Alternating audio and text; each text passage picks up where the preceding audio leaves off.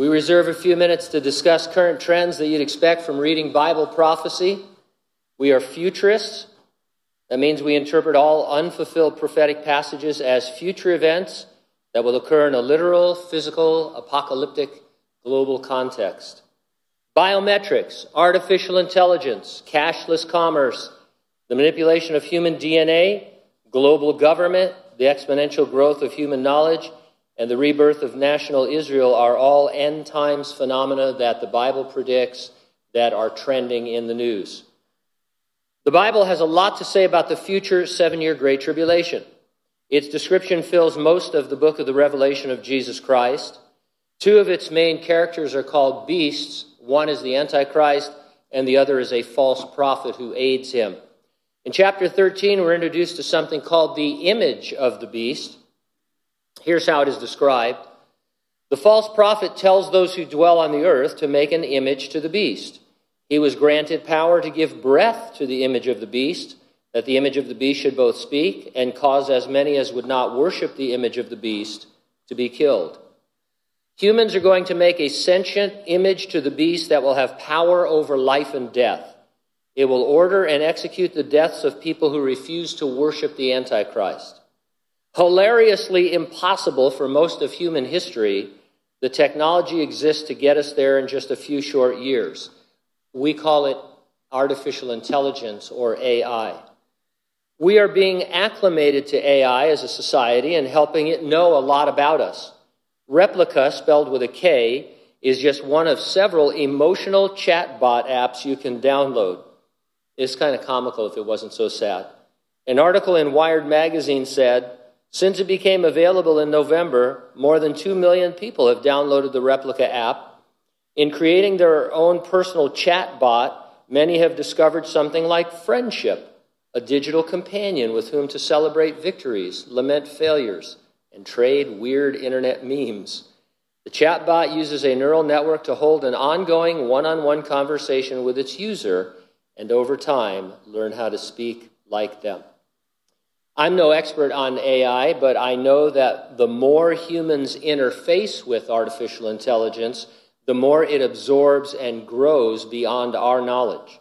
If millions of people start using it, there will be that much more data out there from which AI will know us better than we know ourselves. AI also learns on its own without our help.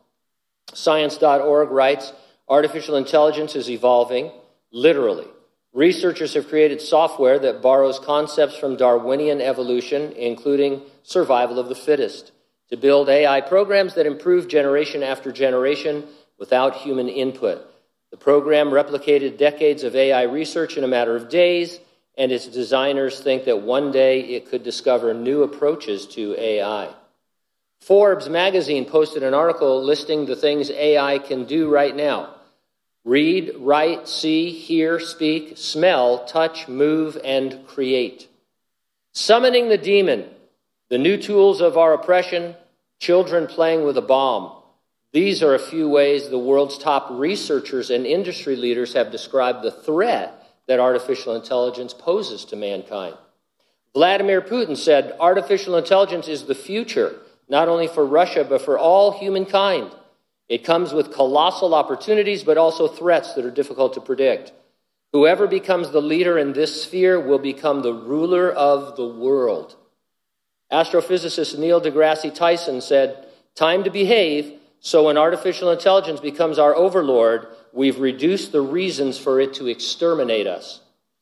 Elon Musk is worried.